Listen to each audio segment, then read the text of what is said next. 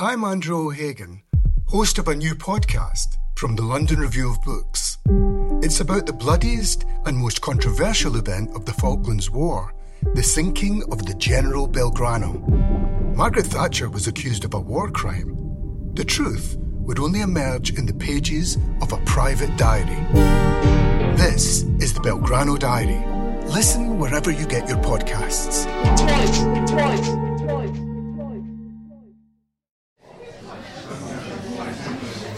Welcome to the London Review Bookshop. Please join me in welcoming Paul, Aaron, Zoe, and Jeremy. Thank you.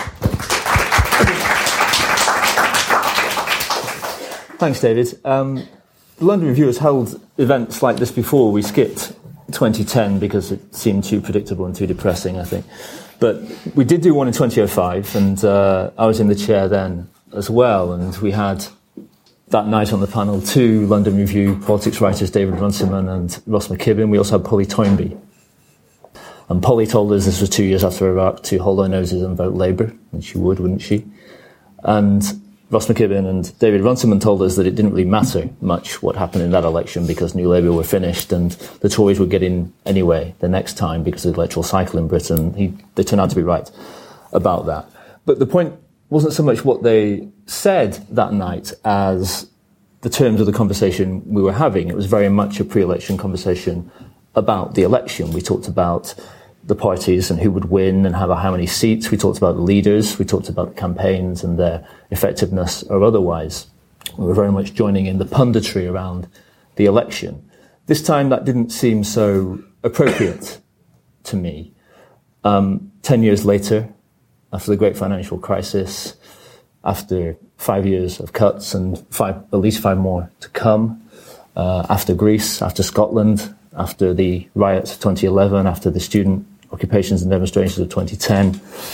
Um, it seems to me that the disconnection between Westminster politics and life as it's lived by most people in this country has never been wider, at least in my lifetime. Now, that isn't to say that this election is unimportant or that voting doesn't matter. It doesn't say those things at all. It is important. It does matter. There are meaningful differences between the parties and what the result, the result next week will determine what the terrain looks like for other possibilities to emerge after the election. But it is to say, though, that the main parties share more than divides them when it comes to their unwillingness to face up to the problems, not to say crises that we face in this country at the moment. And this election is significant, not least for the way in which it exposes the lack of political vision on the part of the main parties and the emergence of the minor parties and the women who lead them and the progressive left is a symptom of that failure of political vision. So these things, the crises as well as the changing electoral landscape, are things that you could expect to deepen over the next five years. And it's those things that I wanted to talk about tonight with our panel. Um, we'll talk about the factors that will shape politics over the next five years or longer, uh, the way in which official politics will respond to those factors, and the possibilities for the emergence of uh, popular progressive politics in that time. So let me just reintroduce our, our, our speakers. Far left is Jeremy Gilbert, who's Professor of Political and Cultural Theory at University of East London. Um, Jeremy recently has been writing about left populism for open democracy. He's also written a pamphlet with Mark Fisher called Reclaiming Modernity for Compass. Um, his latest book is called Common Ground about meanings of collectivity and the possibilities for collectivity in an age of individualism. Jeremy just back from Greece, and maybe that will uh, come up in our conversations tonight. My left is Zoe Williams. You all know Zoe. She's written everywhere about everything. Um, but most prominently, maybe about politics for The Guardian for a number of years now. She's The Guardian's best thing. Her latest book is Get It Together Why We Deserve Better Politics.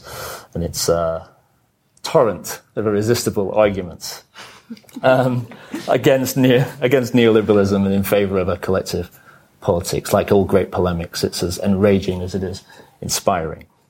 Aaron Bastani on my right some formative time of it during those student occupations in 2010. Since then, he's been writing a PhD on the relationship between digital networks and collective politics in an age of austerity. I think that's right. Just finished, Aaron. Congratulations on that. Well, I've still got the vibe it. Almost done. And you might have finished it earlier if you hadn't spent much of the last four years building the multimedia extravaganza, which is Novara. Kind. Yeah, pretty true. Pretty true. My, my Some of you might have heard the uh, the radio program that Aaron does with his co-host James Butler, um, called Novara. And if you haven't, I suggest you get on that. It's collected on novaramedia.com. All right, I'm going to begin by talking about, in the broader sense, about the factors that are going to be affecting politics over the next five years. I'll start with you, I think, Zoe. Hmm. Um, oh, you know, the, in an election, I suppose the politicians, the parties are supposed to give us a sense of how they will be influencing politics, hmm. but of course they don't. Hmm. As we found to our cost in the last 10 years, get to determine those things very often. What do you think are going to be the salient forces shaping the political landscape over the next period? wow, that's really that's a really good question.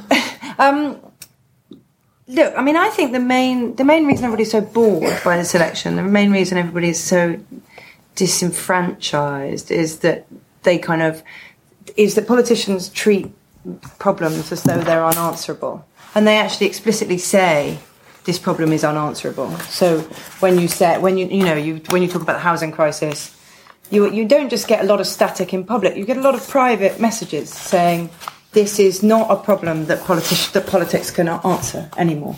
And this is you know this is a real reclaim modernity thing that modern modernity in their in their kind of conception of it is a place where politics can no longer answer those things. All it can do is kind of small technical things to alleviate the pain caused by the big tectonic shifts over which they have no control. So that's why that's why nobody likes them. it's because it's not. I mean, it, you know, I don't actually think it is because they're white and middle class and out of touch and posh. I don't even think that's the thing. I think it's because they're occupying the space where people would once have sorted these things out with a kind of immovable wall of these things can no longer be sorted out. And I think that's where the hostility comes from. So in that sense, I don't think the I don't think the movements for change are going to come from engaging directly with politics. I think the movements for change are going to come from the movements around. Thank God he's nodding because sometimes, sometimes I sit next to him and he's going like this. um, the movements for, for change are going to come from engaging with the things that politics won't talk about. So that makes me think it's going to be housing, it's going to be wages. In America, when you look at the when you look at what people are talking about, they always mobilise around wages. Um, and I think that might be because their housing is cheaper. But I think th- these are the same things, really. Um, that as soon as mobilisation happens around the issues which politics won't talk about, those movements become bigger than politics, and that's what I'd anticipate. So I would think that the housing stuff and and that will be like big groups like um, Generation Rent and very small niche groups like Cressingham Gardens, kind of building a network, which probably Aaron can tell you more about how that happens. But that's where I would expect it to come immediately after the election. We'll definitely talk about the networks as we come round to them. Aaron, what about you? What about the forces Um, that you expect to shape politics? I think the, the question the next five years is really fascinating. I think probably the bigger questions the next 15, 20 years.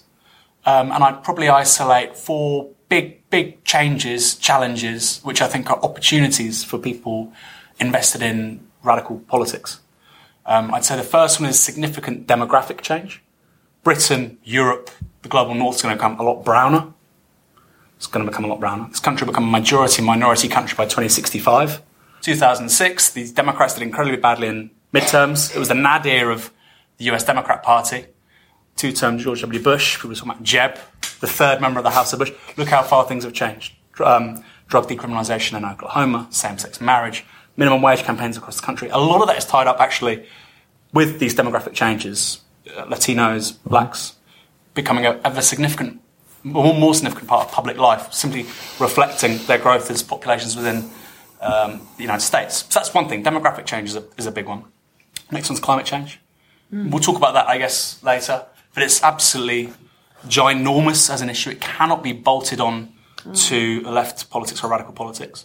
If if the Earth's environment increases by four degrees C this century, that's the upper estimate, but that seems increasingly plausible, likely, probable.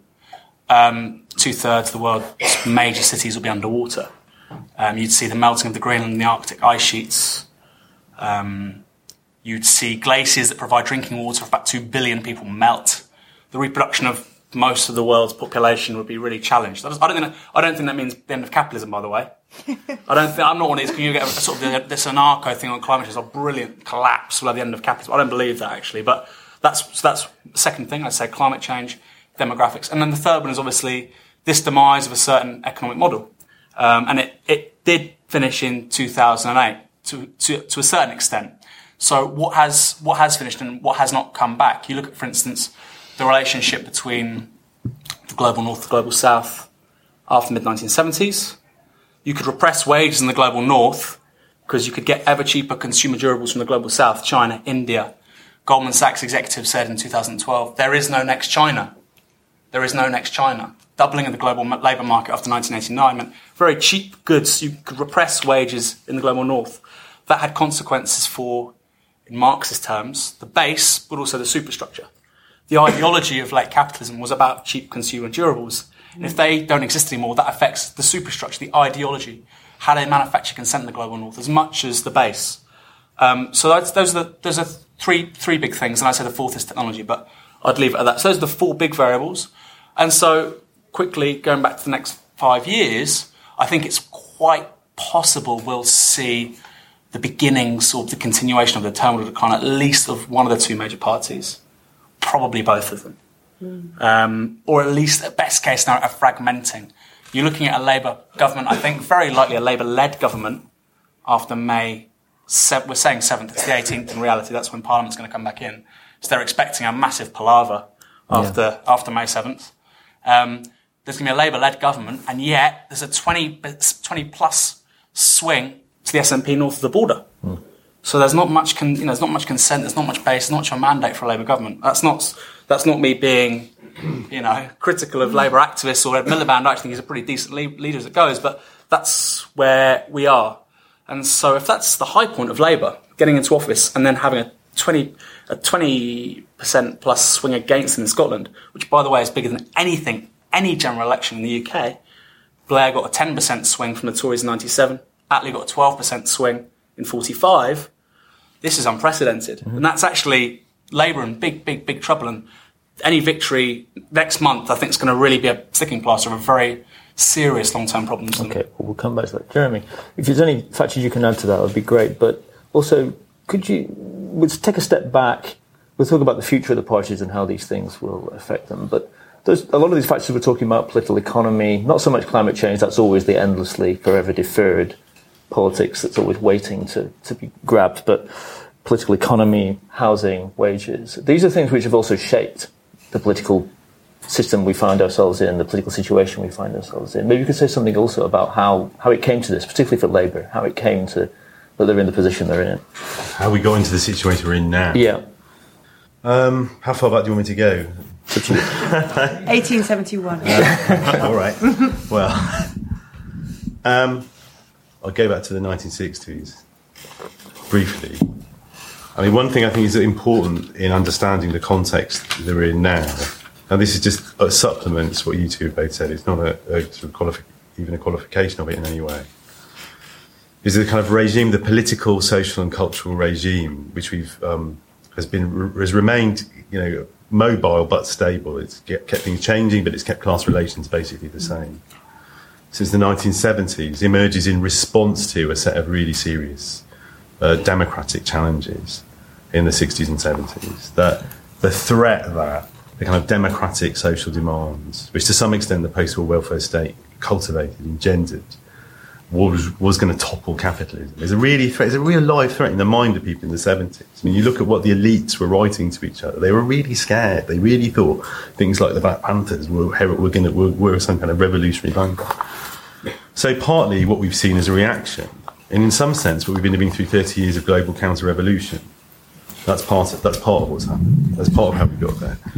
Um, the other thing, and the, the, other thing that's happened is in, in very broad social cultural terms, is that the kind of the general complexification of culture and society since that time, especially you know, since the um, uh, because of the, de- the, these kind of because of demographic change, because of technological change, because of changes in the way people work, changes in material culture, has meant that the political system which we have, which is really inherited from the 1920s, I mean, essentially, we essentially have a system of representative government which was consolidated at the moment when women got the vote and hasn't been changed in any significant way. Um, really, it's just is completely unadapted to, the, to that situation. It, it was a situation, I think if you think about it in simply abstract terms, yeah, the party political system, the system of party political representation, it presumes that society can be divided up into these huge, relatively homogenous blocks of opinion who can be assumed that who can assume that by delegating um, to a, to a coherent set of representatives, an entire program of government for five years, that they can find themselves adequately represented.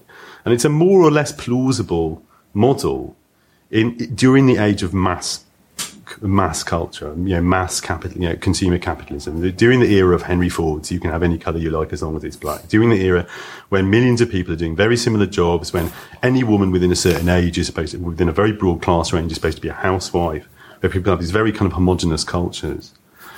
Even then, it didn't work that well, but I mean, it was relatively plausible. it's, it's just not plausible. If you step back for a moment and think about it in abstract terms, it's not plausible that a culture as complex and as variegated and as mobile as ours that doesn't have much more complex, much more involved, much more participatory democratic mechanisms is actually going to be able to translate what people want into actual outcomes, into governmental outcomes. this is, this is a situation which people like Colin Crouch and myself and others have described as post-democracy. And it's really, it's been in place for a long time now. It's kind of wrong to talk about it as a crisis because it's been like this for, for, for 30 years. So this produces, produces a situation where, um, I mean, the responses on the part of political parties are to increase it, exactly what Zoe described, increasingly to kind of narrow down their sense of what they can do and to see themselves not really as vehicles for the, the, the expression of the democratic will of their constituencies, but as, you know, mach- machines for the, the, the reproduction and circulation of elites. I mean, in the case of the Labour Party, I mean, it's a huge problem. One of the single biggest problems facing the kind of organised left is the is that we're living now with the consequences of the, the, the, the professionalisation of the party at the end of the 1980s, mm.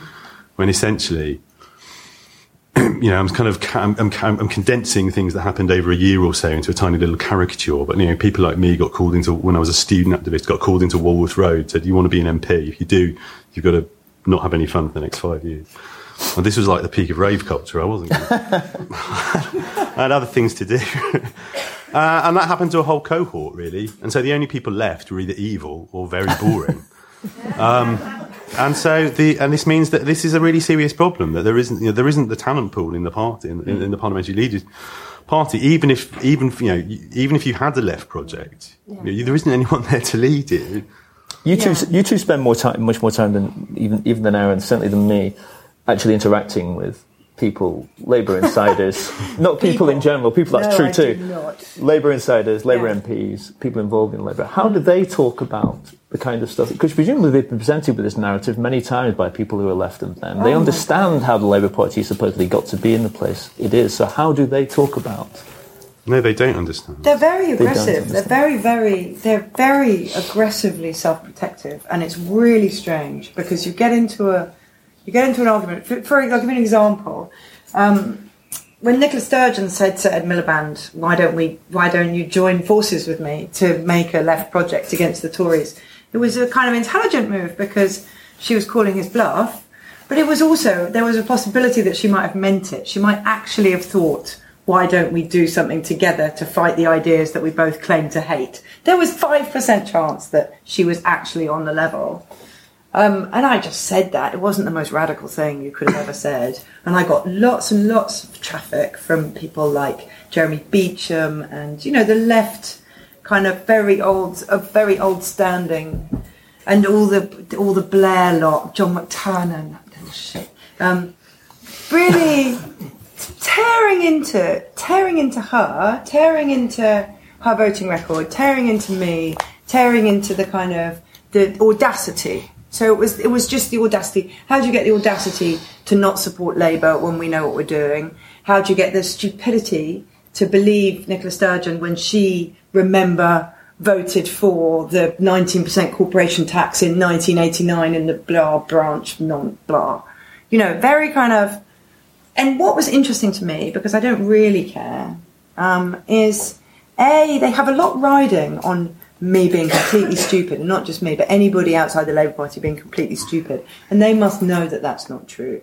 Um, B, they are much more allied to each other than they are to their constituents, much more allied. So if you say, if anybody kind of has a housing issue, you get a huge amount of why they're doing a brilliant job before you get any allegiance to the person with a housing issue. They've got a real party first, people second. Yeah, that, I mean that's absolutely right. And I, I mean, I think, I mean, Labour really, I mean, Labour was first faced with the, the, question in the 1980s, you know, after the, the breakthrough of the SDP and the Liberals. Labour was uh, was faced with the question then: you know, Are you going to be a sort of ideological party, but but accept that you un- that you have to be part of a kind of plurality of different actors and part of a broader alliance, or are you just going to forget about having any kind of ideological agenda mm. and just com- be committed to the idea of majority Labour government at all costs? Yeah. And they took a, there was a very clear decision taken that it was the latter. I mean, that was the condition of possibility for New Labour. And I think, in terms of kind of the cult, the internal culture of the Labour Party, I think it's something people often don't really understand. Is that you know historically Labour Party members, it's still the case today, and it was the case 20 years ago are most they're not very ideological. Their their kind of relationship to the party is a bit like their relationship to their football team. And there comes a point which they just wanted it to win, and they don't really, and they're not really committed to an ideological project one way or another. Um, so you know, when Blair came along and said, "Look, I've got a project which will persuade Murdoch to back us and will get us into power," people went along with it.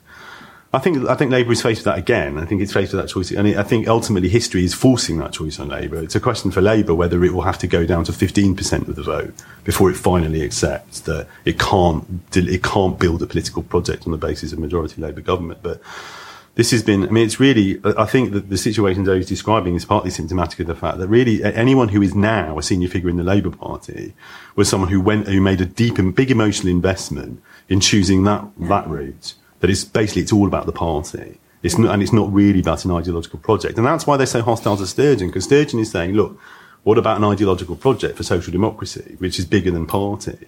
And they've made a very, very deep investment in those people in not going that route, in not doing that. So it's very, very difficult to shape that. It's very difficult. And if you read Alastair Campbell's book, have you read it? Yeah, some of it. oh my god! But I mean, he's so he's written a book in, on the eve of an election. He writes a book about winners and he interviews all the winners he can think of. So it's like interviewing boxers and. It's really it's like weird. Gordon Brown's book about curry. It's super like... weird. I mean, it's like the end of the line for any kind of political conviction or belief. He's just interested in winning, and he's really, and that's and, and you can you can see a lot in, of the DNA of modern Labour talking to him because he's very. That's all he cares about, hmm. and it's not going to happen. Aaron, is there anything there you want to responsive? Not really. I mean, there's an anecdote. I mean, there are some talented people in the Labour Party. Um, most of them are, not most, I'm not going to say most, many of them are humourless and not particularly charismatic. But in terms of intelligence, yeah, yeah, yeah. there's a lot of people. I know a guy called Ali Musavi, smart guy, went to the LSE, um, and he was working in Ed Miliband's office. Maybe he still is. I think he was one of his top policy guys. And I knew him from a long time ago. And then the student stuff kicks off in 2010. And I remember calling him the day before day X3, the day before the big one in Westminster on December the 9th, or maybe two days before. And I went, Ali, this is huge. Ed Miliband has to come. He has to make a big thing on fees. This could be the one issue he can move left on. He's going to get so much of the country. What do you think? Because we used to throw stuff about him, you know, just chat, chat politics. That's what we love to do. And he goes, come on, Aaron. He's, he's a, Iranian British, but he has a kind of weird American drawl. And he was like, um, come on, Aaron, it's nonsense. You're wasting your time. What are you doing? This is ridiculous. You're an idiot, and so on and so forth. And then he goes, my God, this is on Newsnight. There's a big feature on it. This must be really important. tell me, like, tell me a bit more about what's going on. And I was like, this guy, you know, across my heart, this guy's one of the smartest people Labour had under 30. And that's, that's his, that's how he's engaging with reality. The reality of 30,000 people on the streets without formal organisation, brokering a demo, oh, yeah. going to Parliament Square, many of whom were kids in FE. And this, this is the smartest young person I met in the Labour Party saying this, there's a problem. Um, so, yeah. Yeah, yeah, yeah, yeah. We'll come back to you in a second, Ray, when yeah. we talk about change, but this is more, it's not surprising that you don't have an historical relationship with the Labour Party. I was that's a member. Never, yeah, you were, yes, that's mm. right. Before, yeah. Um, How long for?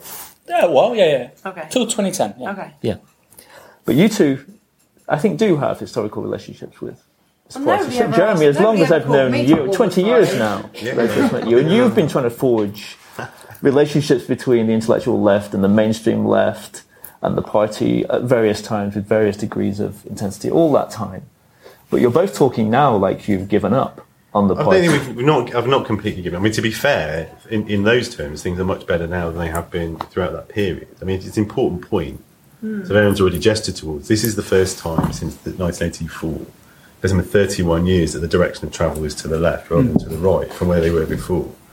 So that, I mean, that is not the problem. The problem, I mean, I think Labour, and it's true, and all, I mean, I think the Labour manifesto is quite impressive. I think it's quite good. Hmm. It's a good document. They've come up with some really good ideas that, that would be really serious. You know, if they implement things like this National Investment Bank, that's a serious blow to the kind of power of finance capital. Um, so it's, I think it's a good program. It's more that, that there's no way they're going to be able to implement it unless they can accept they can only really do so as part of an ecology of, of, of other that includes other actors, that includes the, the Green Party and the SNP. And what I'm pessimistic about is their ability to do that. The other thing that's really changed in the past year is one of the things Aaron talked about. that I just want to underline the historical significance of. I mean, it's not only that I've been doing for 20 years. I've also been, you know, doing like street activism and hanging around with anarchists.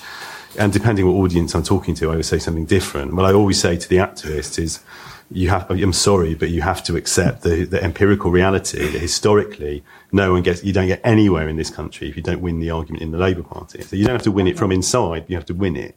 And what's happened in Scotland is for the first time since the formation of the Labour Party, a kind of a left cause has essentially won something against the Labour Party, outside the Labour Party. Now that's really significant. And it does mean, and, and what the long-term consequences of that. I mean, nobody knows. The Labour leadership haven't got a clue what to do about it. But also the SNP, frankly, I don't think they know what to do about it either, because they, they, they've got a big, they have quite a big constituency of people who, who want them to be a kind of UK social democratic party with a special interest in Scotland. They've got others who want independence, and they want others who are just nationalists. So no one knows, no one knows where that is going. But that is a historical break, and I think I mean, I hope they can. I hope Labour can, and, and I would I would like to see it happen. I think sooner or later Labour will do actually what I'm saying. It's just a question of whether they do it, you know, once the vote has collapsed to the point where uh, only the only the only Manchester and London are still voting for Yeah. them. What, what's your model for how that happens? Because the thing that joins all three of you on this panel is that you're all invested in one way or another with collective, the collective, with collective politics, with collective action, and with action that isn't directed from the top, isn't directed from the party. You seem not to believe in that at all anymore in your book, No. sorry. But Jeremy, No, you've been yeah, thinking don't about these things a long time. What would How- be- how what would does be the this- amount How of does this shift happen? Yes, Okay. exactly. What would be the mechanism? Well, I mean, if there's a me- if there's some, I mean, there are lots of mechanisms, and the ones that Zoe's talking about and Aaron's talking about are more important. Okay, so I'll, I'll say in a minute exactly what I think should happen in the Labour Party. But of course, I mm. think we'd all agree. I mean, any kind of examination of the history of the 20th century shows that ultimately, you know, what goes on in parties, what goes on in elections are really just symptoms of changes in the wider balance of forces. Mm. It doesn't really, I mean, elections tell you something about what is going on underneath them. They don't make things happen. But I think, in te- and I think so. Really, I think that uh, ultimately the mechanism would be the suc- you know the kind of success of projects like you know like the ones Aaron's you know writing about, for example, the success of you know, and the ones that Zoe's talking about, the success of some form of a social and political movement or various forms of social political movement for sort of democratization. Now, I mean, in terms of specifically what would have to happen around the Labour Party and the Labour leadership, is you would have to have a Labour leadership that basically accepts the account of people like me, which is that parliamentary democracy in its given form now is just incapable of delivering even the kind of socio-economic project they want. And it needs radical reform of the kind which Podemos are calling for in Spain, for example, of the kind which has been implemented in Latin parts in Latin America, of the kind which is part of the, the long history of the left going back to the 19th century. You would have to have a Labour leader who said, all right, fair enough. We get the analysis. You know, we can't, we're not going to rebuild, we can't administer social democracy from Whitehall. Um, and we're not, you know, it's not unimaginable. Now, what would they, you know, what would they then do? Well, for example, they would, for example, do things like not laugh at Aaron when he says that they should go out and, you know, uh, they should, um, you know, be out on the streets with the students. And I think, I mean, there is, there is a kind of halted that they do get this. They get this. That's what Arnie Graf was all about, was the fact they do sort of get in principle, in theory, that they need to be part of a movement and they need to connect with movements and build movements in order to effectuate social change. But, I'm going um, to come to Aaron to talk about social movements in a second, but Zoe, first of all, in your book, mm. there's a tension I think that runs all the way through the book when you're talking about the we and how we mm. get it together. Mm. Sometimes it feels like you're talking about working around the state and around the policy apparatus. I think with healthcare, you think there are possibilities for collective action there. With housing, not so much. You're very pessimistic about the possibility of anything happening there unless there are decisions made by those in power. Um, but how do you how did you come out of this project thinking about how change happens? That's yeah. I mean, I'm not actually pessimistic. It's really weird. A lot of whenever I whenever I go to anything or anybody reads anything I've done, they always say they're depressed. Whereas I think I think I've really cheered them up. um, so I'm obviously not. I'm obviously there's something I'm not getting across. I'm not sure what it is, but um, I don't. I'm not pessimistic about the housing thing. I my kind of abiding feeling is that we've been here before. You know, we've been in a situation where very few people owned all the land and nobody had any thing, and nobody had anything they could do about it before. We were in the situation at the end of the 19th century. So the idea that we don't have the ingenuity to get out of it collectively, I don't, I wouldn't hold with at all. The problem with the party structure, which I always find, if everybody in the Labour Party was a complete dick, then you could just move on. The problem with them is some of them are really deep thinking people. And so the, and, and it's their tension in a way that that kind of stifles what you're doing because for every Rachel Reeves, there's an Alison McGovern. For every Liam Byrne, there's a Lisa Nandy. And you you always think, well, maybe I can go this far with you, and then you remember why you can't. Um, the question we're really asking here, which I often don't realise is being asked until I realise, is are we looking for a new party or are we looking for a takeover of this party? And I, my feeling is that it doesn't hugely matter because the, the, the momentum isn't going to come from the leader anyway. The momentum isn't going to come from the person who, the kind of messianic figure anyway. So whether it's the leader of the Labour Party or a kind of, or we decide to have a UK Podemos, I don't think, I'm not sure how much that matters. Aaron, where is change going to come from, if it's going to come? Yeah. Um, well, I agree with Zoe in terms of it's not. I don't. think- I don't think that's the central question. Do we need a new party? Do we? I think. I think Jeremy's right that Labour ne- is never going to govern ever again, probably by majority in the UK. That's. A, I mean, that's a big claim. You think about it. I can't really see it happening again. Um, so any any government moving forward, and I think further devolution is likely. That could extend to various parts of England, federalism, etc. Who knows what West Lothian question will be resolved, etc., etc. But I think that's a fair claim. Um, and so, yeah, I agree that that's the central central question: Do we start a new party together? I think probably both will happen, right? I think the Greens will do incredibly well. I think Oh, yeah, the Greens. the Greens are going to get maybe four, five second places this time, maybe 10, 15 in five years' time. That's a really good launch pad as Labour kind of crumbles to get a real base of seats. Uh, you're looking 2025, that's the long game. You talk to smart Green Party activist Adam Ramsay, he's talking 10, 15 years. Yeah, he's yeah, not talking next month. Yep. You know, um, and I think that's that's interesting because you don't get many people in Labour talking in those terms, actually. Um, they're really scared. yeah. So I think how do we get what we want? I think so. My scholarship is interested in, or was interested in. It's over now, thank, thankfully. Um, is interested in about the intersection between social movements, technology, party politics. If you look at the United States, what's happened in the last ten years? Great scholar, a guy called Rasmus Kleis Nielsen, wrote a book called Ground Wars: Personalized Communications, and he says it's not about big party machines with loads of resources winning, winning these winning these uh, races anymore. It's about what he calls kind of. I know this sounds very flaky, but there's some good empirical work behind it. Electoral assemblages, which include, you know, various interest groups, highly connected, networked individuals. Look at Owen Jones. This guy's got 250,000 followers on Twitter. You know, this guy is in him as a resource. You know, that's really significant. So How do can we monetize him? no, well, he's doing very well. Huh? Penguin, Penguin have found a way. But you, if you if you think about so the ontology of, of the kinds of assemblages that get behind single issue campaigns, etc., you know, and all, I think the, the single big takeaway from the emergence of the digital environment is this, which is that actually organisational possibilities for political endeavours We're expanding at every level. so it's not about oh we need this one organisation, it's going to do everything. If you want to get rid of page three, maybe you need a blog, a Twitter hashtag, one full time press officer. Do you know what I mean? And that's an organisational uh, form appropriate to that endeavour. Then there's another endeavour. How do we get out of the EU? You know, the, the, the, there are very, and I think that's I think what the what the digital environment does is expands the kinds of actors which are appropriate to kind of the, the you know multiplicity, the infinity of endeavours that human humans try to undertake collectively. I mean, but my problem. I mean, I agree with you, and then and I've heard really good arguments for why you know an online union, which you don't even have to have a job to join, is going to be like massive force for good and force for change. My problem. I don't think that's a good idea. Yeah. sorry. Okay, no, but well, well, tell me why not, because otherwise I'll just keep on peddling it. um, but um, my problem with the kind of mobilising around a single issue is that, you know, it is. You're exactly right. It's really, really effective. The the problem is that a lot of the a lot of the circumstances that create the issues are the same organised thing.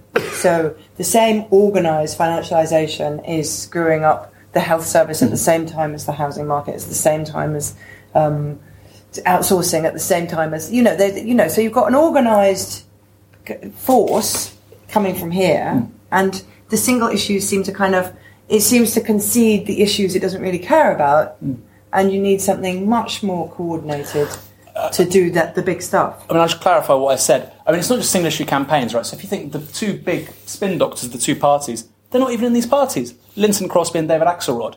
They're not even British. One's Australian, the Lizard of Oz, one's an American. So if you're thinking about how have election campaigns changed, it's not about drawing on the resources of some mass membership party. It's about Blue State Digital, Lynton Crosby, the, you know, these activists, these celebrities, and it's about creating assemblages around. In this, in this, in this context, obviously, the, the, the objective is to form a majority in Parliament, but that could be a multiplicity of things, and that's what I'm saying. So, the, the kind of ontology of, of political parties and their relation Yeah, to yeah, yeah. achieving things, and it's not just about campaigns is one element, right? Mm-hmm. But then, you know, big But- money but- but consultants, would you, celebrities. Would you agree that you need to? You can find it. You can find a kind of a multiplicity of ways to, to do things that an old school party would have done. But there's something about the old school party presenting a large scale opposition to a large enemy that actually we can't patch together. I don't. on I mean, that's, okay. Empirically, there's just no example of it. I mean, there's just no example of it. I mean, maybe the Muslim Brotherhood. I mean, they didn't do too well, right? As a mass membership Yeah. organisation. I mean, Yeah, there's yeah. no in the, in the global north. There's no empirical example of that. I mean, I don't. I'm not familiar with Latin America. Mm-hmm. Um, but I mean, that's my that's my inclination. There's a question which is moving between the both of you here about how, say, single issue campaigns or small groups or hubs or whatever kind, h- how a broader movement or an electoral movement, a mass movement mm. of any kind emerges, coalesces from that kind of action. Do you have a model for thinking about how that happens? Because after all, what you're all looking for really is a transformation of mass consciousness. That's the only thing that's going to do this in the end. Yeah. How does that I think that's even like theoretically five minutes away. get going? Well, there is a model in Podemos. Yeah. I mean, Podemos is the model of that happening. I mean, the conditions Doesn't are it require crisis of a much more pronounced kind than even we've Yeah, experienced? it may, in this it may well do. But there's Somebody said about Podemos the other. This geographer said that the the crisis. What was so successful about the crisis was that it was re- it was really pan. It really worked across the classes, so it, it was it went right up into kind of repossessions at a, a, kind of upper middle class level, and I think that's what we've got in common, right? Everybody's going to be screwed by the same mechanism eventually. Well, I mean, I mean, Paul's raised the question, and I think, I mean, when I was making my notes for today, the thing, one of the things I want, was going to say, you know, the single biggest danger for the left is that this won't happen, and that things, nothing in much is going to change at, at the next election or for the foreseeable future. I think, I mean, the, you know, my answer to your initial question, actually, what are the biggest, pro- what are the processes driving things? Well, the biggest one is just capitalism. I mean, capitalism is not as a structure, but as a process, as the process of financial elites trying to keep accumulating capital and hold on to their position. Mm. And I think, know, they've, they've done really, they've really done well. They've really played it well the past five, five years. They got everybody absolutely terrible. I mean, remember five years ago, we were told there was going to be four million unemployed. Like the, the level, the level of austerity that was threatened was much worse than what's actually happened, which has made they've been able to get away with some evil, punitive attacks on some of the most vulnerable sections of the po- population. But broadly speaking, it hasn't really provoked it hasn't provoked the kind, the level of resistance that we would that we would like. And I think the biggest dan- the biggest danger for us is that that is that just carries on. Um, I think on the other hand, I would say, I think it's always an analytical mistake. I think to think that it's it's think that it's the experience, it's suffering that really radicalizes people. I don't think it is. I mean, it wasn't it wasn't the crisis really that produced Podemos. It was the movement that came out of it. There are plenty of places there's been crises like that. The movements like ha- that haven't arisen. It's the experience of empowerment It's the experience of their own collective potential that actually radicalizes people. And I think, I mean, some of the things Aaron's are talking about, I think to me speak to you know, there's a much broader, a much broader situation in which people do have actually, we all do. Everybody who spends, you know, hours on Facebook has a certain experience of kind of collective assemblage and, and you know, and create, you know, creative collaboration and in this new, um, context. And I think we don't know whether that stuff can be activated, whether all that potent, that set, that can be turned into a kind of, uh, a, a, form of radical consciousness. We don't yet know because we, hardly anybody has really tried. And certainly in contexts like Britain, we haven't much tried. But I think, you know, I think, um, it could be. I also think we don't know what the tipping point is going to be with the just complete lack of legitimacy in the democratic system in this country, which we've all talked about and we all acknowledged.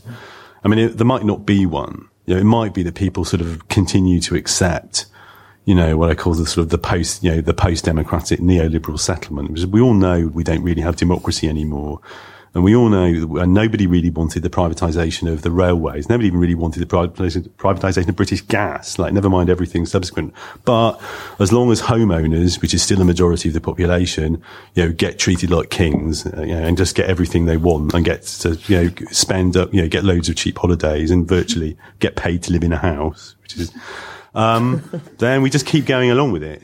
I mean, it might be, that might be the case, or there might be a tipping point. There might be a point at which the, the fact that we're just not represented, that we just don't have any say in any of this stuff anymore. And it's increasingly transparent that no matter who we vote for, they're going to do the same thing they were going to do anyway. Yeah, there might well be a tipping point, and that that would be the you know that would be the kind of crisis, and it would be it wouldn't, but it wouldn't be just an experience of deprivation. It would be a kind of mismatch between the, the sense of potency that we all experience in, in some aspect of this digital digitized environment, and the fact that that potency doesn't have any form of expression at the level of government and politics. Mm. And that could happen. I mean, Neal Lawson keeps saying this. I think he's right, really. We, that could happen any moment. It could, you know, and it wouldn't be that surprising. and sound like a gnome. Aaron, I think you wanted to. I don't know. I don't. That. But go on. Yeah, I mean, please. very, very, very quickly.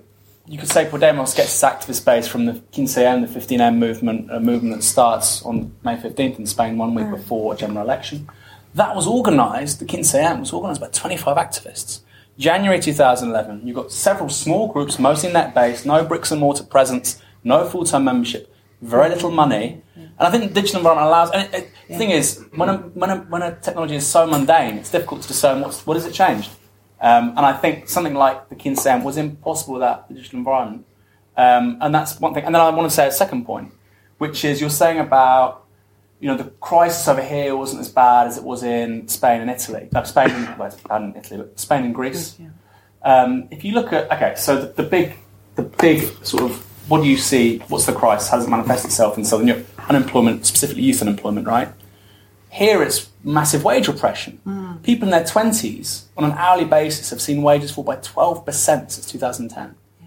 You know, will raise a median household. Yeah, I, I, don't disagree with that. I'm just saying I think there's a. The, you know, so far they've got away with that. Yeah. They've got away with that. At a, you when don't need the, to lay the, people off if, you, have got declining wages, and that's the way we've, we've had. You know, yeah, we've had stagnant productivity since 2008. That is, there's no model for that in the world where that's meant to happen. And I think that's actually more frightening for a capitalist. In terms of the reproduction of capital, yeah. stagnant productivity is a lot more worrying than high unemployment. You go, this is a big problem. If you're like a Deutsche Bank economist, you don't go, sorry, excuse my French, you don't care less about high unemployment. Yeah, yeah, you know, it's good. Fantastic. I mean, we'll keep really, wages down. It's really interesting you should say it because Rosie Rogers said, this is, she's at Greenpeace now, but she used to be at Compass. Um, and she said, even people I know, she's like 27, I think. She said, even people I know who aren't political at all are really, really angry. And I thought, that's quite, that's quite interesting because when I was 27, people who weren't political weren't angry. They were all taking E. They weren't angry. um, but there was a kind of, I think they, I think exactly as you say, the, the, the wage repression and the housing situation mm. for people under 30 is much is is is accelerating towards badness much faster mm. than could the commentariat realises certainly. And when you say this, when you say this in the Guardian, you, you do get treated like a bit of a freak. I, I hope that's true. I hope that's true. But I think five years ago, people like everybody was saying this is definitely all going to blow up before before the next election, and it hasn't done. And I think the extent to, I mean, I think we mustn't underestimate their capacity to manage this situation. Absolutely. And I think Yeah. that's the, that's the real. Deal. I say you're right, but I think you know I, I'm very worried when I hear people say. I'm worried when I hear people say, "Oh, they're going to take back. The, they're going to cut back welfare sp- spending to the 1930s levels." I mean, they're clearly not going to do that. They're going to say they're going to do that to impress the bond markets, mm. but they're not going to do it because partly because they're like, partly because that would re- reduce productivity even more for those reasons. And I think that does, they do put us in a very difficult position. This is one of the very clever moves they played, like the right in this country.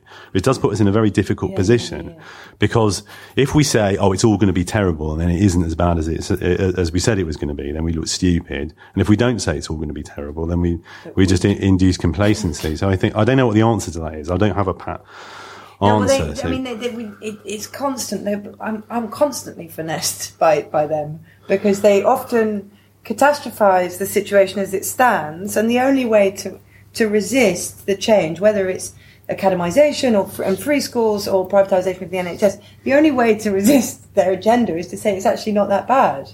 And That is like nobody joins a rallying cry of it's actually not that bad, even when it's not. Does a progressive politics in the short term have to be an anti-capitalist politics? Yes. it doesn't have to be anti business. I think the left historically is faced with a really a kind of str- a strategic dilemma that we don't know how really we haven't even begun to address. In that Mar- both Marxism and Fabian socialism shared the assumption that the petty bourgeois was going to have disappeared by the end of the 20th century.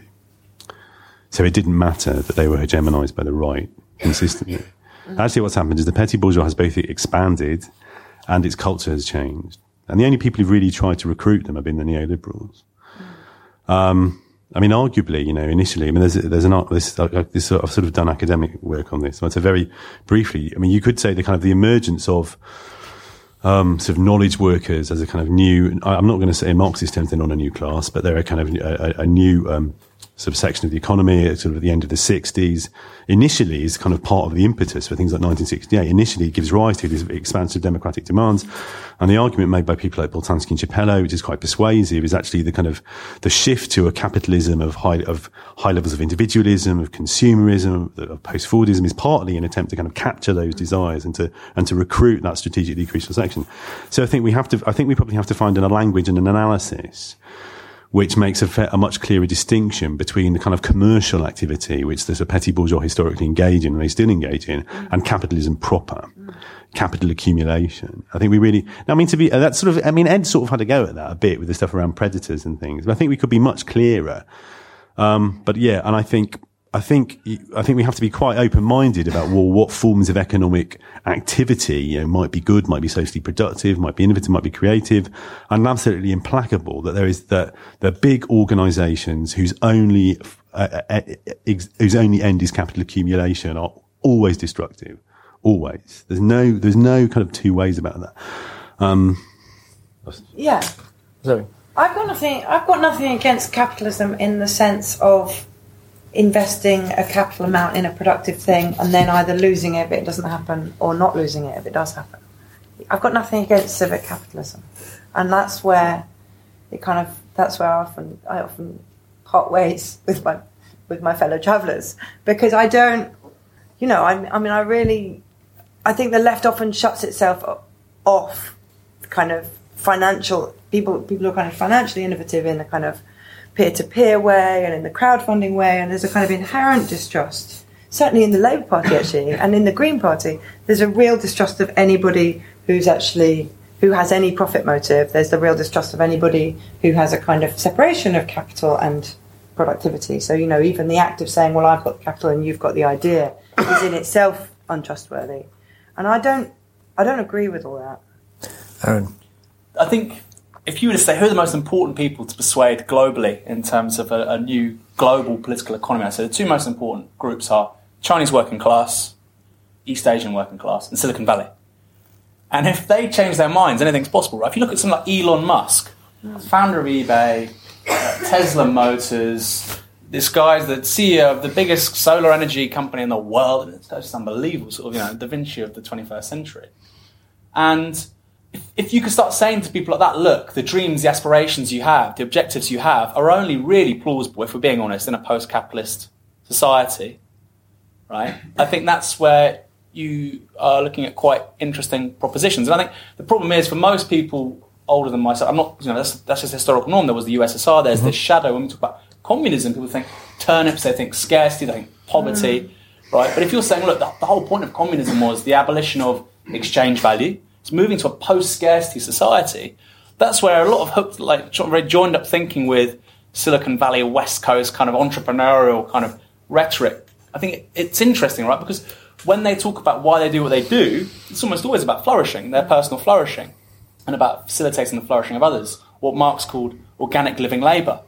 They are not interested about a, a society about you know selling your labour onto a market, working. Mm. And I think there's an interesting possibility there. And I think yeah, if I, if you if I was, if you were to say Aaron, who, if you could address any one group, yeah, it'd be a toss up between the Chinese working class and Silicon Valley sort of tech CEOs, sort of PhDs from IT and so on. Yeah. Yeah, I think that's an excellent analysis. I always, I always say to my students, look, in the post-socialist utopia, we're probably still going to let Steve Jobs live in the Golden Palace, but like he's going to be, we're, you know, we're just not going to let, we're just not going to let, you know, Wall Street like har- har- harvest all the profits that he generates. I think that's completely right. I think in sort of Gramscian terms, we're in a context, it happened since the end of the 90s, where, I mean, arguably for the first time, there is a global hegemonic historic bloc.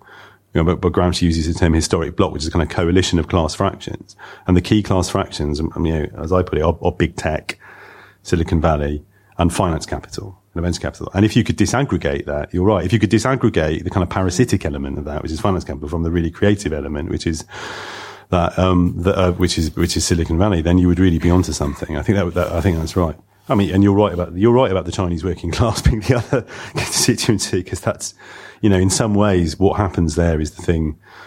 Again, this is something I've been saying to students for years. You know, in the end, you know, our fates are all going to be decided by how quickly the, the, the Chinese unionize and, and, and at what point they decide they're not going to work. Well, they're not going to work for a pound a day making iPhones Well, for us wages in. China have gone like I think four, five hundred percent since two thousand. They're going up every year. The last couple of years, eleven percent, twelve percent year on year. And you're saying about people paid to sit at home, those cheap durables they're buying, those cheap holidays, that whole superstructure is based yes on cheap petroleum, which has come back. None of us saw that happening. Yeah, but cheap labour, you're right. And yeah, cheap labour, yeah, right, which yeah. is which is definitely not coming back. Um, so yeah, and there's the next China. They were saying Vietnam. They were talking Bangladesh.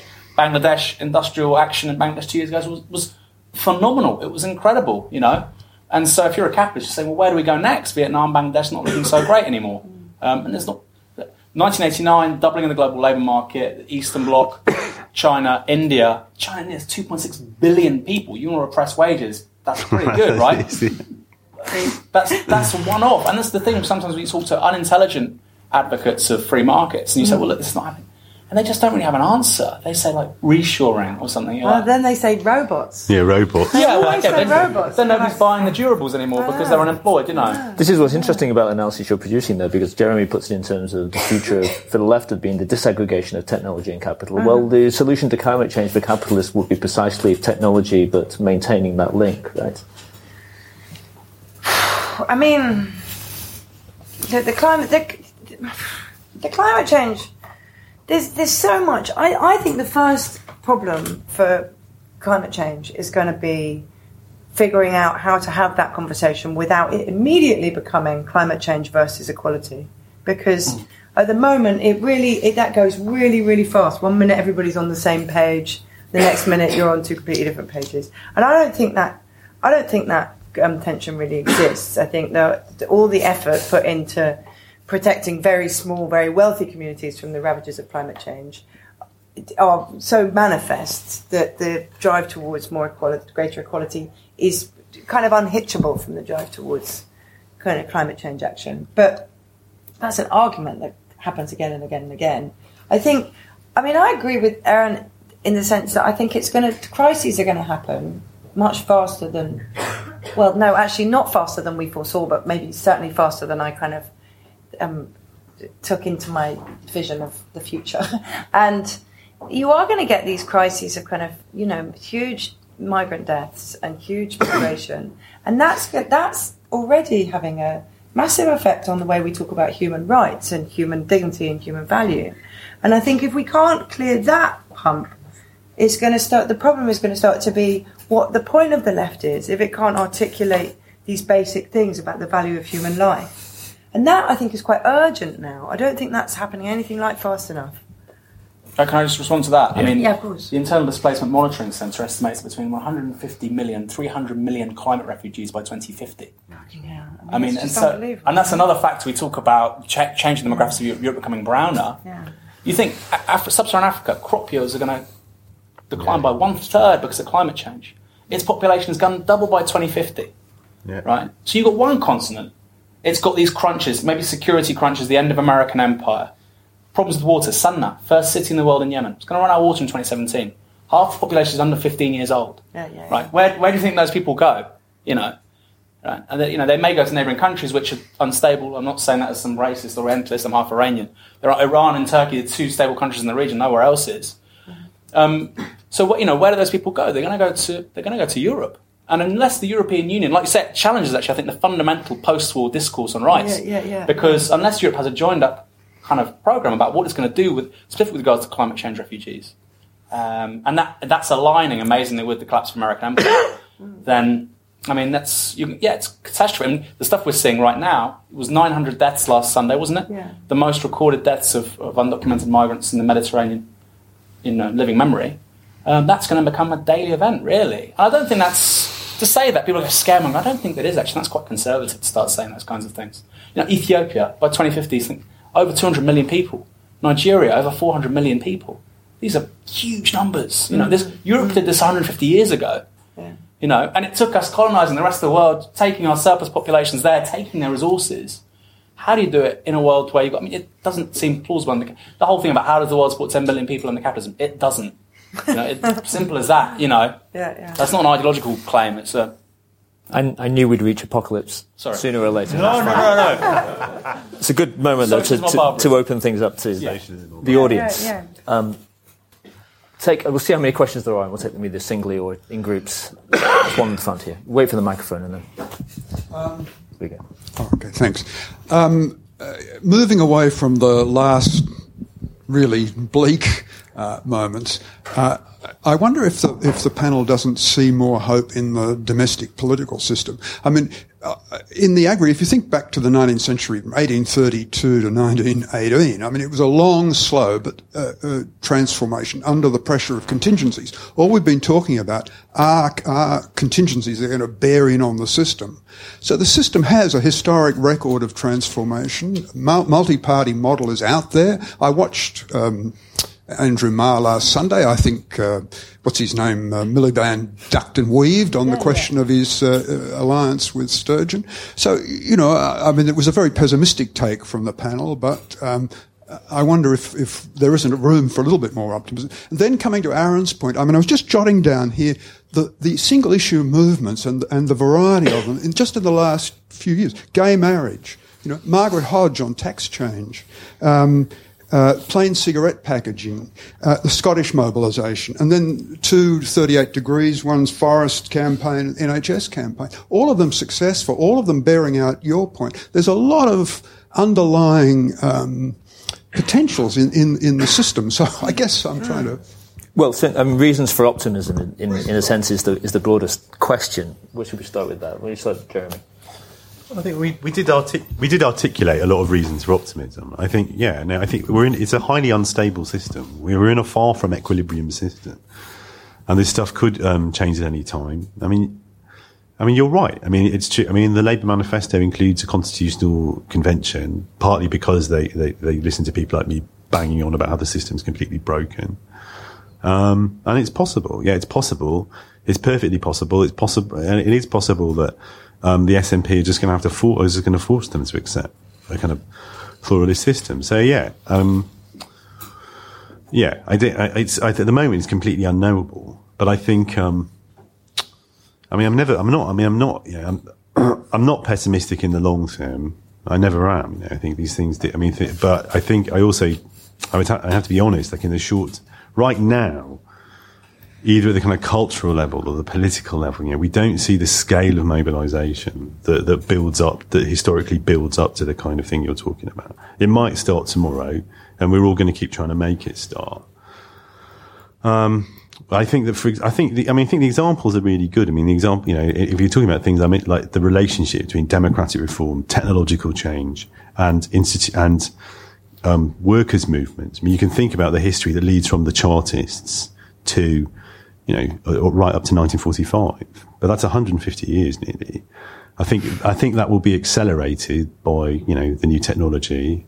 But um, I think, in all probability, we're at the, in a relatively early stage of, of a kind of historical phase that begins with the cybernetic revolution in the 50s and 60s, which initially has enabled, you know, the uh, capitalist class to uh, re, re-entrench power it was in the danger, it was in danger of losing.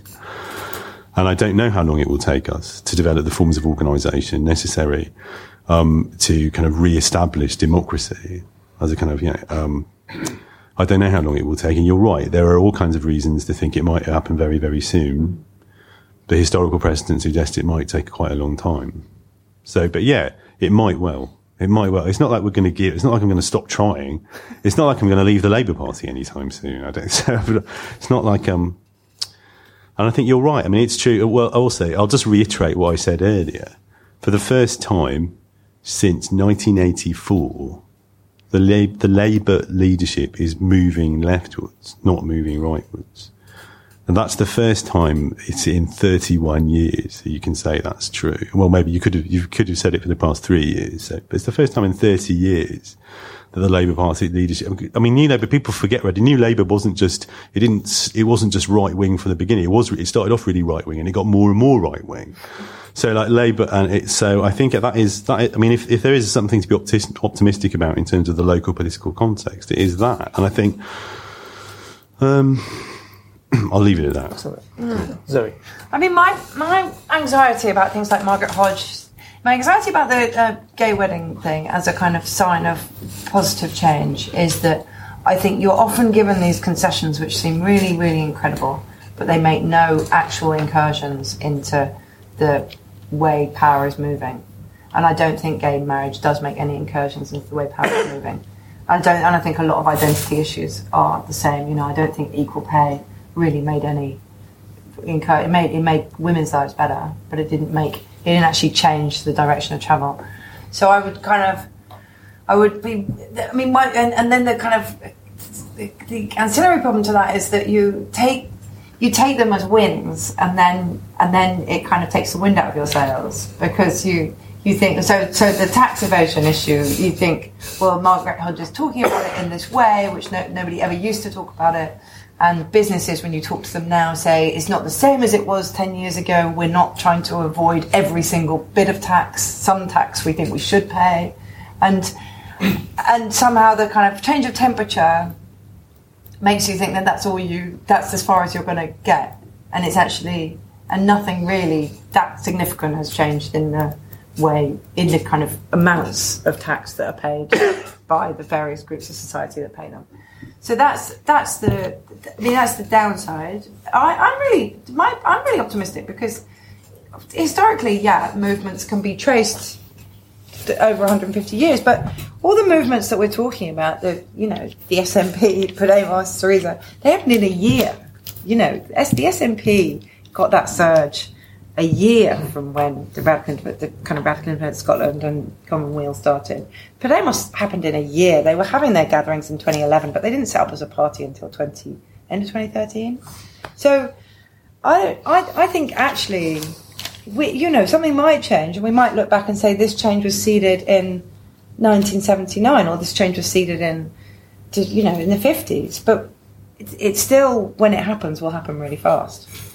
Aaron, reasons for optimism. Yeah, no, I'm very. I was going to say, despite the, the, the, final comment, I am very optimistic. just, it's a huge challenge, which I, I, actually do think that the global north will meet. Actually, I don't think that, I just don't think that's going to happen. I think it would fly in the face of four or five hundred years of reasonable progress with regards to the formation of a humanist culture. I don't think that's mm. that can't happen. Right? Simple as that. Um, I was going to say, with regards to you know the, the Conservative Party, haven't won a majority. Everybody knows this, right? I don't need to say. Conservative Party haven't won a majority in this country since 1992. The Democrats, in terms of actual votes, have won five of the last six elections in the US.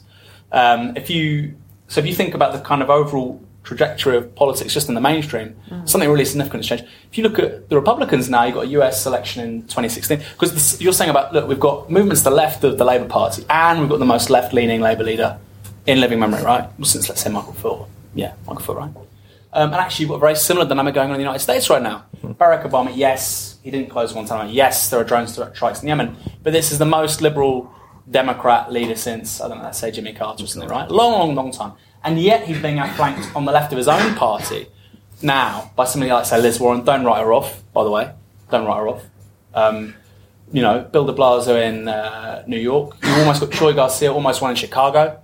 Almost beat Rahm Emanuel. This guy was the insider yeah. of the Democrat Party. He was Mr. Insider, mayor 1%, almost lost, right? He, he didn't lose because black Chicagoans didn't vote for a Latina. That's why he didn't lose, which is a tragedy in itself, right? So those dynamics actually go beyond just Britain, which I think make them particularly uh, interesting. Um, your point about single issue, I think uh, that's the thing, right? Again, is that the mundanity of something. It's so often, so frequent that you just take it for granted. I absolutely agree with you. Another one is Stella Creasy on payday lending. Payday lending, it just all of a sudden everybody's like, yeah, we can't do this anymore. Mm. And while I agree there are limits to that, I think that's a new dynamic, and I think you know that's uh, that's new, that's going to only grow. And then finally, to, to, to build on what you said in terms of that's limited, if I think about the stuff that Novara is involved in, it's still a very small project and so on. But it's about the intersection of media, politics, collective action. And it's about how do you, the kinds of these single issue things or new parties, how do you infuse them with a kind of protocol or a, or a set of ideas which are beyond this? And I think that's actually the fundamental, that's the fundamental question that intellectuals should be asking of themselves. Speaking to Adam Ramsay, he said that Young Greens. Young Greens, there's 17,700 Young Greens now, mm. more than the Labour students, which is just amazing. You think about oh, students organising an anti-fees demo now. Young Greens are a really big organisation. Mm. He said the Young Greens, they have three news sources. He said they have Vice, Open Democracy and Novara. Mm. I was like, great. And he said they're doing like, uh, there's this big thing on fully automated luxury communism. He said they're all talking about this is fantastic. This is wonderful, right? what is fully automated? Well, good question. what it says on the tin. good question. Um, and so I think that's a really important thing. So you've got okay. So you want you're saying reasons for opportunity, uh, uh, optimism. On the one hand, you say there's challenges, you know, really huge challenges. What Cloward and Piven, two big scholars of social movements in the 1960s, would call them. They'd say this is the political opportunity structure. These are opportunities, and actually, left movements or progressive movements always respond to the opportunity structure. So why do you have the SNP in Scotland? Why don't you have something like that in England? And of course, a lot of kind of really stupid analysis goes, well, English people are stupid, mm-hmm. English people are racist. That's obviously not true. yeah. You know, it's not true. That's just not true. The reason is, in Scotland, you have a devolved parliament. There are lower costs of entry to a new form, you know, a new organisation getting some kind of foothold in there. You know, so, uh, or you look at, for instance, the rise of Podemos or Syriza, it's because they don't have first past the post elections. Mm-hmm. So that opportunity structure is really, really, really significant. So when we talk about problems, I think we should be talking about opportunities. Going back mm-hmm. to my mm. initial point about the four things that are going to define the next century, if the left doesn't meet them, if the Labour Party isn't going to talk about mm. you know, demographic transformation in this country, in Europe, if it's not going to talk, it's an irrelevant organisation. That's not to sort of be blasé and just dismiss them. Because these are, I think these are four trends that are so, so crucial to where our species is going in the next 50 years that mm. we have to meet them. And if we don't, we're irrelevant. And then you see ground to the, to the far right, although thankfully that's not really happening in many places. Okay. Questions? We've got three here. I'll take gentleman over there by the book. Thanks. Um, I, I, wrote, I wrote a note so I could look reasonably articulate um, in between tweeting and listening. I wrote a note. Um, Aaron, firstly, I'm glad you uh, began to flesh out your fully automated luxury communism. Before you even referenced it, you sort of began to flesh it out. Um, I'm going to make a, really quick point because it leads up to my question. Um, I've put in a neoliberal financialized economy. The accumulation of capital, I think, is really based on um, the accumulation of debt by lots of people. So I think debt is the big thing. Um, mm-hmm. Unsecured debt rising at 1.25 billion a month, right? That's unsecured, not against an asset. Against an asset is even worse. And the government's help to buy scheme is basically, you know, an asset inflation scheme. So debt is the big thing, and financialization is the big thing. So I think maybe the tipping point might come, if we're looking for some sort of tipping point, might be the point at which uh, a financialised demographic, students as well, you know, of course, I work in a university, students are financialised. The tipping point might come whereby the working class, middle class can't meet their debt obligation, um, I think, as uh, Aditya said on your show a few months ago, if interest rates go up 2%, 1.5%, 2%, loads of people can't meet their debt obligations, can't reproduce their own labour power. I think that might be the point. So I don't know whether the question is the extent to which debt might be the tipping point. Let, let me add something to that question while we're hmm.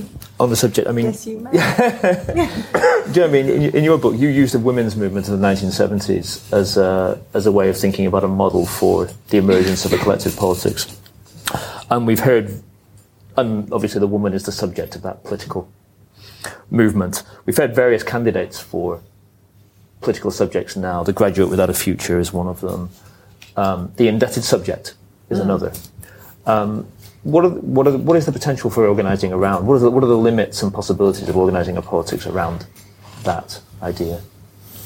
Um, well, I think I think those are all those are all good ideas. I mean, the, you know, the, the the political subject is always constructed. It's never just sort of, it's never just given. I think um, I think the crucial thing for me in thinking about well, how do you construct those kind of political communities and collectivities that make a difference is that ultimately the ones that really make a difference are always based around concrete interest of some kind. Um, I think even the women's movement, when it's potent, is when it has a sense of are women's shared interests, ra- rather than just being a question of identity. I get really, I get really, uh, people really hate me saying this when I say it's not about identity; it's about interests. I think that's why the notion of class historically has been so important. Although actually, strategically, I mean, you know, it's one of the biggest of aporias of Marxism. Is if you go looking for an empirical example of a successful socialist movement that actually was using the language of international class struggle rather than some kind of national, national community to mobilise itself, you just it's going to keep disappearing. Even in Russia, it was very quickly became a patriotic struggle. So that's, but I think that I think. Um, so I think you have to find communities of interest. I think, I think, um, having said that about class, I think, I do think one of the, le- I mean, the, from my position would be that one of the invariant features of capitalism is that unless people are mobilised at least part around, they can be mobilised around other things as well, but unless, unless they're mobilised around the politicisation of work mm. and relations of work, you can't get anywhere. Mm. So we do need some kind of, re- I mean, whether it's an online union or whether it's something else, we do, we desperately need to think about how to, you know, how to, how, you know, what a 21st century effective labour movement will look like and how that will be. So the idea of mobilising the work, to, I'm, so partly I'm saying it's still about mobilising the workers because as long as, as long as most people live through selling their wage labour primarily, that, that's going to be an issue. I think there's other communities of interests that could really be mobilised successfully. I think, in a, like, I think clearly we see it in the election now with the fact that Labour's, Labour's hopes of, winning the election are all about people's investment in the NHS. I think we could go much further in mobilising people's kind of collective interest as, as users of public services. I think the reason that isn't happening in an imaginative way is because to do that, what you have to do is you have to have a real program, a real alternative to the neoliberal approach to public services. and, and the only really inspiring alternative to that would be a genuine program for the democratisation, the mutualization and democratisation of public services, which is something the new left wanted from the early 60s. I think there's, a, there's clearly real scope for that. I think that, I think the scope around debt, I think the scope around precarity.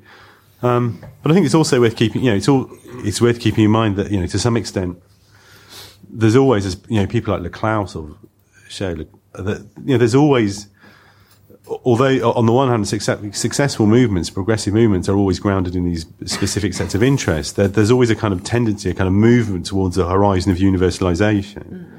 So the sense that, you know, we are the 99%, you know, Yeah. we are the people, you know, we are everywhere, we are everyone. Almost everyone, apart from this tiny handful of people who accumulate all the company, also crucially has to be part of it. That kind of sort of will to universalization, I think, is really important. And I think, um, which is part one is part one of the problems with the kind of tendency. There's a huge tendency at the moment. I mean, the dominant tendency on the kind of soft left, the kind of you know the world that me and Zoe spend a lot of time in, especially, is that is that this idea that it's all about localization now. It's all about localism. It's all about it's all about devolution. Um, apart from this, I keep saying to people, what is it you think you're going to devolve? You know, we don't, Westminster isn't holding on to all the power. They gave it all to Price Waterhouse Cooper. You know, they didn't, what is it they think they're going to, it's not, and, um, and I, th- I think, you know, that what that speaks to and what is the problem of how, of, of, of how you actually constitute forms of power. I think this is really, I said this about the last government. I mean, I said that one of, you know, I think, I think with New Labour, I said, I mean, I said this sort of 10 years ago, but I think, you know, the, the left made a real, strategically got it all wrong most of the time with New Labour. So we complained about New Labour not doing things that the balance of forces was never going to allow them to do. You know, they were never, they weren't going to just come into power and suddenly start spending loads of money on, on, on public services and taxing people. I mean, they didn't have a mandate to do that. The balance of forces was never going to allow it. But what we should have expected of them after 10 years of Labour government is they should have done three things. I say this all the time. Rebuild the Labour movement, rebuild local government. I don't mean devolve power to it. I mean create communities of power in localities. And for God's sake, take advantage of the digital revolution to fuck Murdoch. You know, do it, do it, you know. They could have done it. They could have built, sorry, again, excuse language, but they could have done it. They had, te- they could have built a completely, they could have built a whole alternative media sector. And oh, so what have we got? You know, Novara is fantastic and, but it's also kind of incredible that Novara is like the only thing like Novara. You know, Novara, in the 60s, in the, the Wilson government would have been throwing money at Novara. Um, so, and this is the demand we have to make. The demand we have to make, of, of, if, if there is a progressive government, we have to make the demand that they do things whose objective is to change the balance of forces so that the kind of so that new so that empowered collective political subjects of the kind you're asking about are, are, are, facilitated. They can't make them come from nowhere but they can help. And that i think has to be the key demand ultimately. It was weird, it's weird isn't it you say that because it was a real failure of the imagination rather than a failure of mandate with the labour party because they did they devolved kind of technical power but no money. So then when this government came in they were able to instantly choke off 40% of the money to local government and then say, What? You've got all the power. this is your problem. So it was really a really, really smart, it was a really stupid the Labour Party, but I don't think it was actually, I don't think it, I don't think they were thinking, how do we dodge our left wing, our left wing duties? I think they were just not thinking.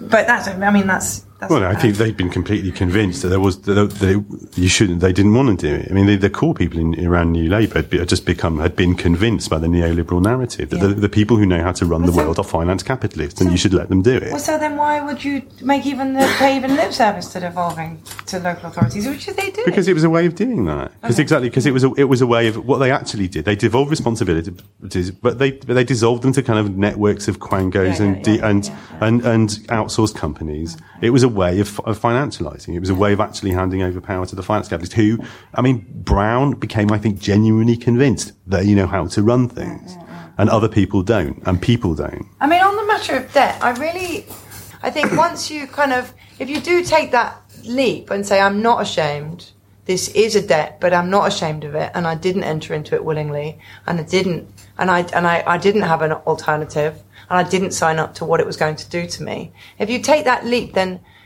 I think you could not only build a movement around it, but build a movement with a very clear objective, i.e., cancel this debt, a very radical objective, the, the, same, and a very kind of demotic spirit, where you, where it, there is something quite kind of hedonistic and and delighted delighted about it, you know. Um, so I, I mean, I, I hold out a lot of hope for that, and I, and I think, and this is huge in the Greens that they that, that you know they, they are really clear. This is what they're articulating really clearly, clearly, which the mainstream parties cannot articulate, which is a money system based on the extension of credit by private companies will never serve the needs of its people and will always leave them chasing growth to supply the debt which a very small cadre of people have created. And that that is why I think the Greens are getting as far as they're getting, is that they've they found a way to say something which contains its own answer, which nobody else has. It's utterly undiscussed, sorry, yeah. Well in the big debate. Private debt, yeah. not Oh yeah, you know, yeah. but they, beyond the discursive formation. But they don't want to talk about private debt. They don't want to talk about un- asset-backed private debt. They don't want to talk about the extension of credit as a kind of social responsibility or a, or an activity without social responsibility. And they don't want to talk about the need for growth being predicated on completely stupid debt. So obviously that leaves them their hands a bit tied. I mean, in the states, it is talked about. I mean, and there are there are examples. I mean, in Argentina, in the night, in the last decade, pretty good. I think two quick points. One about uh, the debt thing, and then one about why has there not been a digital hegemony coming out of the Labour Party? what's the what's the converse of debt? Well, it's assets. When we talk about the graduate without a future, why are they not more radical despite declining pay? Self-employed have seen uh, real incomes decline by 20% since 2006. Uh, and self-employed are a massively growing group, especially since 2010, right? All the outsourcing kind of contracts work on the premise that people who are employed in-house then become self-employed. That's quite common. So what's, what's the converse to this increasingly sort of debt-backed economy? Well, it's asset inheritance. So why aren't young people angry? Because they think, well, you know, I'll have to pay for my education. I have, I'll probably have to pay for my kids' education. I might have to pay for the NHS. I might have to pay for all kinds of things, but there's this inflated asset worth 250k, 300k. I might get some of that. And I think that's what's holding a lot of people back. And if that, and if that, I think a lot of people, this isn't really talked about with discussion about the radicalism or lack of it or, or the presence of it with young people. It's about asset inheritance. And for a lot of people, if that thing didn't exist, they'd be willing to just chuck the baby out of the bathwater, actually. But that's, and I think that's why I thought the inheritance tax, tax nothing's made waves in selection, it's been a non-event. But the inheritance tax move by the Conservatives I thought was a smart idea and so much you can buy off a lot of young people if you're saying we're going to scrap inheritance tax. Um, and I just want to say, what they don't realise is how long their parents are going to live. I know, of course, but I think that's, there's really rarely talked about asset inheritance in terms of pinning back radicalism amongst young people who are really hit hard by the crisis. And then the second point: why didn't um, why didn't Labour build a digital hegemony? You look at again, look at the Democrats. Sorry if I sound like an American fellow. It's like you know, but this is really what happens in the United States since 2006 is astonishing, both in and outside the Democrat Party. If we look at why the Democrats became so good at digital after 2006, you've got the Howard Dean campaign, the Deaniacs 2004, the Democrat nomination. He lost it in, was it Iowa? Yeah. You know, because he thought the mic was off, he started screaming. Anyway, the Deaniacs. So this guy managed to mobilise a lot of young people, very smart, not Democrat Party members. Actually, a lot of people. There's kind of now joining the Green Party, incidentally. You know, and they were saying this guy's saying the right things. He was anti-war, had great politics. You know, Vermont governor. Uh, so obviously, unsurprisingly progressive. Lots of people went to the, the Dean campaign. Really elevated expectations. Great digital operation. His chief of staff is a guy called Joe Trippi. Very good book by Joe Trippi. Check it out about this this whole experience. And then obviously Dean fails. John Kerry wins the Democrat nomination. So where do those young people go? They started Blue State Digital, which is now the world's most successful digital consultancy. And then EchoDitto, another very successful digital media consultancy. They turned Dean for America into Democracy for America, which is one of the big organizations that got behind Obama very early doors. You can really trace the failure of the Dean campaign into the Obama campaign. Now, why did that happen? It's because the US has a primary system. It's very open to newcomers and it's very kind of permeable. Britain's not like that. And the Labour's a very centralised organisation. And so I think the kinds of people that went, were drawn to Dean in 04 and then became the backbone of Obama in 2008, don't be surprised if in the next five years, those kinds of people are actually joining the SNP and the Greens. And they're going to be building that kind of digital project, I think, because it's not coming from Labour. I mean, their digital stuff They is don't just, want it. It's appalling. They You know, don't. it's really, it's They're, appalling. they're scared of it. I think they're scared are. of it because it kind of entails some some delegation of of, of opinion, and they, they're scared of it. Well, that's true. Because one of the things about Labour, I always, I always have to say this about Labour. I mean, anyone my age or older remembers the 1980. Yeah, the, the traumatic experience of that. There was two traumatic experiences of that generation. There was there was in 1983. You know, people on the left often, often forget. You know, 1983 going to the country with a radical socialist manifesto for the only time in its history, and almost being completely wiped out. And in 1992, running the best campaign, having everybody in the country say they supported our policies, and then having the Sun say, oh, we don't like Kinnock, and then losing. So, and that was really, and rightly or wrongly, that's, I think that trauma is still there. So I could imagine some of the kind of younger sort of, you know, post-Blairites, people like Stella Creasy, being less worried about that stuff. I'm not saying, I'm not drawing any conclusion from that. I just think they haven't lived through that experience. Yeah, yeah, yeah. Any more questions? Oh, um, I just wanted to know. Um, obviously, after the election, uh, the uh, UKIP party and people who feel like that, even in the Labour Party, about uh, immigration and about uh, the uh, the EU, uh, they're going to be some kind of a force in Parliament, um, perhaps for the next five years, and there will be a referendum before that five years is up. And if the result of that referendum might be that Britain actually leaves the, the, the EU, um, that might be a pretty cataclysmic event uh, so far as the social makeup of the country is concerned. Uh, I'd like to know what your views on that would be. Suppose, in fact, uh, Britain left the EU as a result of the present uh, makeup of Parliament. What would be the effect upon the labour movement? Thanks. We'll take the other upon Labour question, then society? the. Okay, great. Wow, that's handy. Do you know each other? Zoe, why don't you start with that? Um, I don't agree with Anthony King about anything much, but I do agree with on one thing about the EU, which is that we could leave and we wouldn't. We, it would be very unlikely that we'd be in a situation stronger than Norway's, and Norway actually weirdly has more has more um, kind of undemocratic interference by the EU than everybody else because it doesn't because it doesn't even have any say in it. Just to keep its trade agreements going, it has to it has to abide by EU decisions, which it doesn't is not even at the table for. So I don't have a really I don't I don't really it's it's kind of divided down a left right line. This uh, do you want to be in the EU or out of it? I don't think that's true. I think there are a lot of EU decisions which are not left wing, which are kind of privatisation based agendas. Um, so I don't really agree that any right thinking lefty should want to stay in the EU, but nor do I think that we'll gain a huge amount of national autonomy by leaving it. Will there be any effect on? Well, yeah, I mean it'll be cataclysmic, but I don't think it will. I don't. I don't think you could say it's going to go definitely in this direction or definitely in that direction. Jeremy. Well, yeah, I don't disagree with any of that. Surprisingly, I mean, I don't think there's really any chance of us leaving the EU because I think if it actually comes on the agenda, the capitalist class in Britain will throw everything at making sure there's a there's a no vote. The, the capitalist class in Britain does, wants us in the EU. It's part of the we're crucial to the whole project of global neoliberal financialisation, and it's a it's an absolute it's a huge problem. It's the problem of the conservatives. I mean, Aaron's right. The conservatives have a huge problem. It's a huge problem that they have this a significant section of their traditional base is nationalist, and they are in class terms they are committed to a project which is globalist and internationalist in nature, and it may well wreck them. It may well destroy them.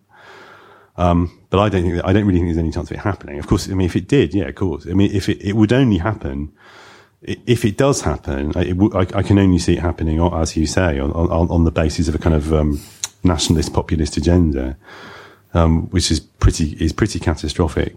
But it's interesting if you if you watch. It's one of the things I do try and watch quite carefully. If you watch opinion polls on on the on Europe, you know, it's the rights version. It's the rights version of the welfare state and privatisation. You know, people have been saying they're opposed to privatisation. They want higher taxes on the rich. They want you know more spending on the welfare state for thirty years, but they keep voting for Tories anyway. Mm. And it's the rights version of that. When they when you ask them when, when it doesn't look like it's really going to happen, you say, "Should we leave the EU?" They say, "Oh yeah, we should leave the EU."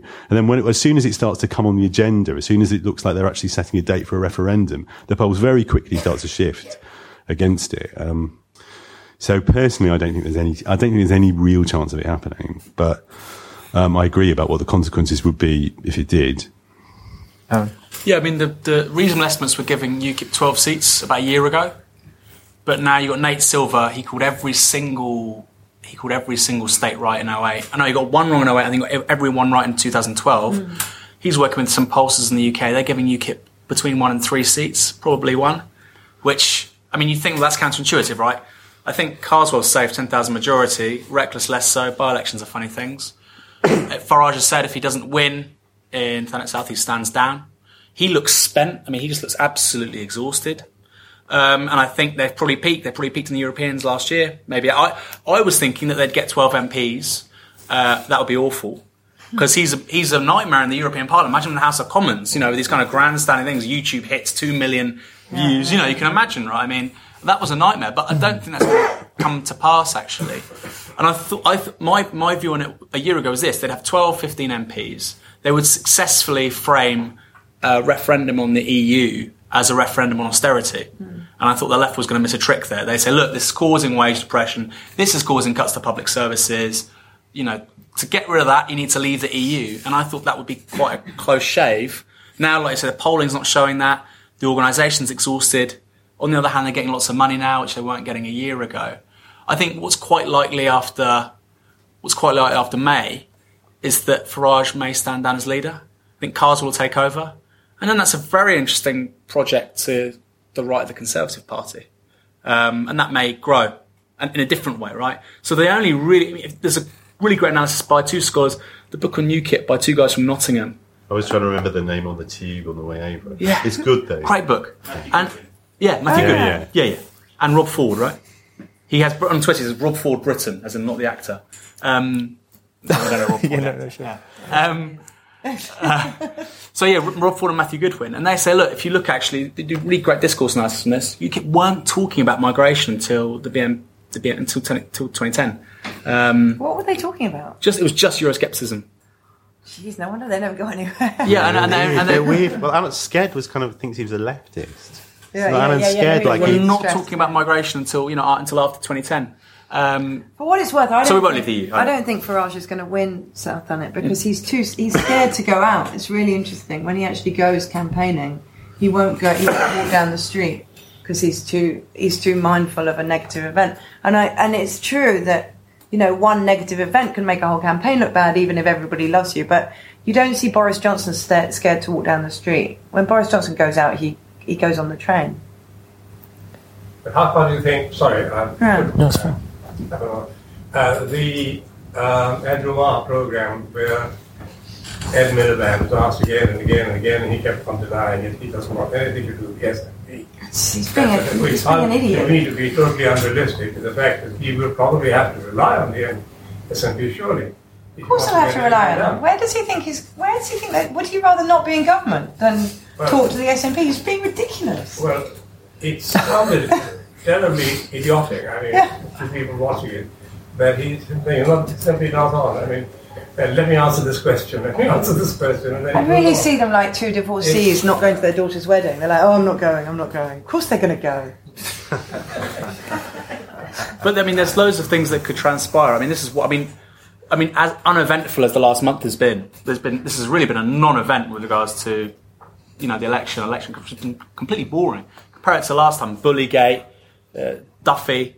Yeah, the car, literally there was a car crash on the day Labour released their manifesto in 2010. There was literally a car crash, and it didn't stop. You know, it was a, it was a month-long car crash after that. And this time's just been so boring by um, comparison. What I think it's, it's going to get interesting is after May 17th, 18th. Um, and you look, I mean, I remember I was talking to Richard Reeves, who became the special advisor of Clegg after 2010, and he was going, there's going to be a rainbow coalition. So obviously, even Lib Dems were saying this right before the last election. But rainbow Greens, SNP, SDLP, it's a Northern Irish Party. Uh, you know, and that was the talk, that was the chat. The Lib Dems are going to get 100 seats. Good nego- I mean, nonsense, right? Laughable now. Uh, I, remember, I remember Reeves even saying, he goes, who's the Lib Dem candidate in the 150th target seat? Who knows? And he goes, this was a serious thinker, right? He's the head of Demos, think tank. Um, this time is going to be very, very different. It's all up in the air. I mean, you could genuinely have some kind of agreement, a one-year government, and they'll try and talk about electoral reform. That would buy UKIP, but buy the Greens, it buy the SNP. I don't know. And then they may say, we'll go back to the polls. We went to the polls twice in 74. I put some money on that. It was 4 to 1 a couple of months ago. you know, I think, I think that's, I think going back to the polls now, given what Miliband said, is more likely than an SNP Labour coalition. You may get confidence and supply for a few months and it's not, doesn't seem, that won't work for five years, he's- What do surely. you think he's going to achieve going back to the polls? That he'll suddenly get all those SNP votes? They're never going to vote Labour again. Yeah. Yeah, they, they, don't, they don't know what they're doing in the SNP. But I don't, even the, nobody knows what the SNP is. Like, the SNP don't No, know no, what the no, SNP no, is. no, no. Yeah, their membership now is a completely different composition from Yeah, what it was six months ago.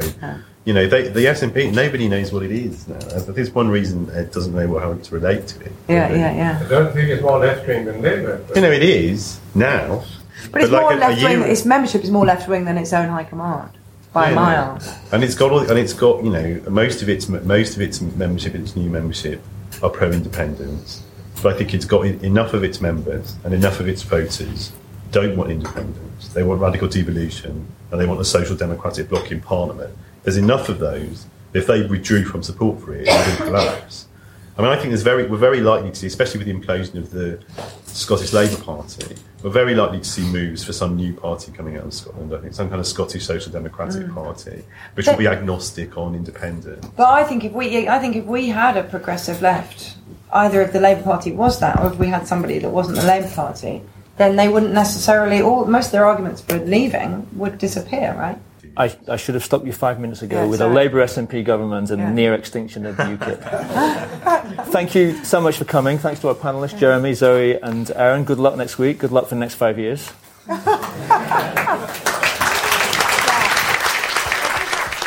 Thank you for joining us for this London Review Bookshop event. For more, visit our website at www.londonreviewbookshop.co.uk or search for the London Review Bookshop on iTunes.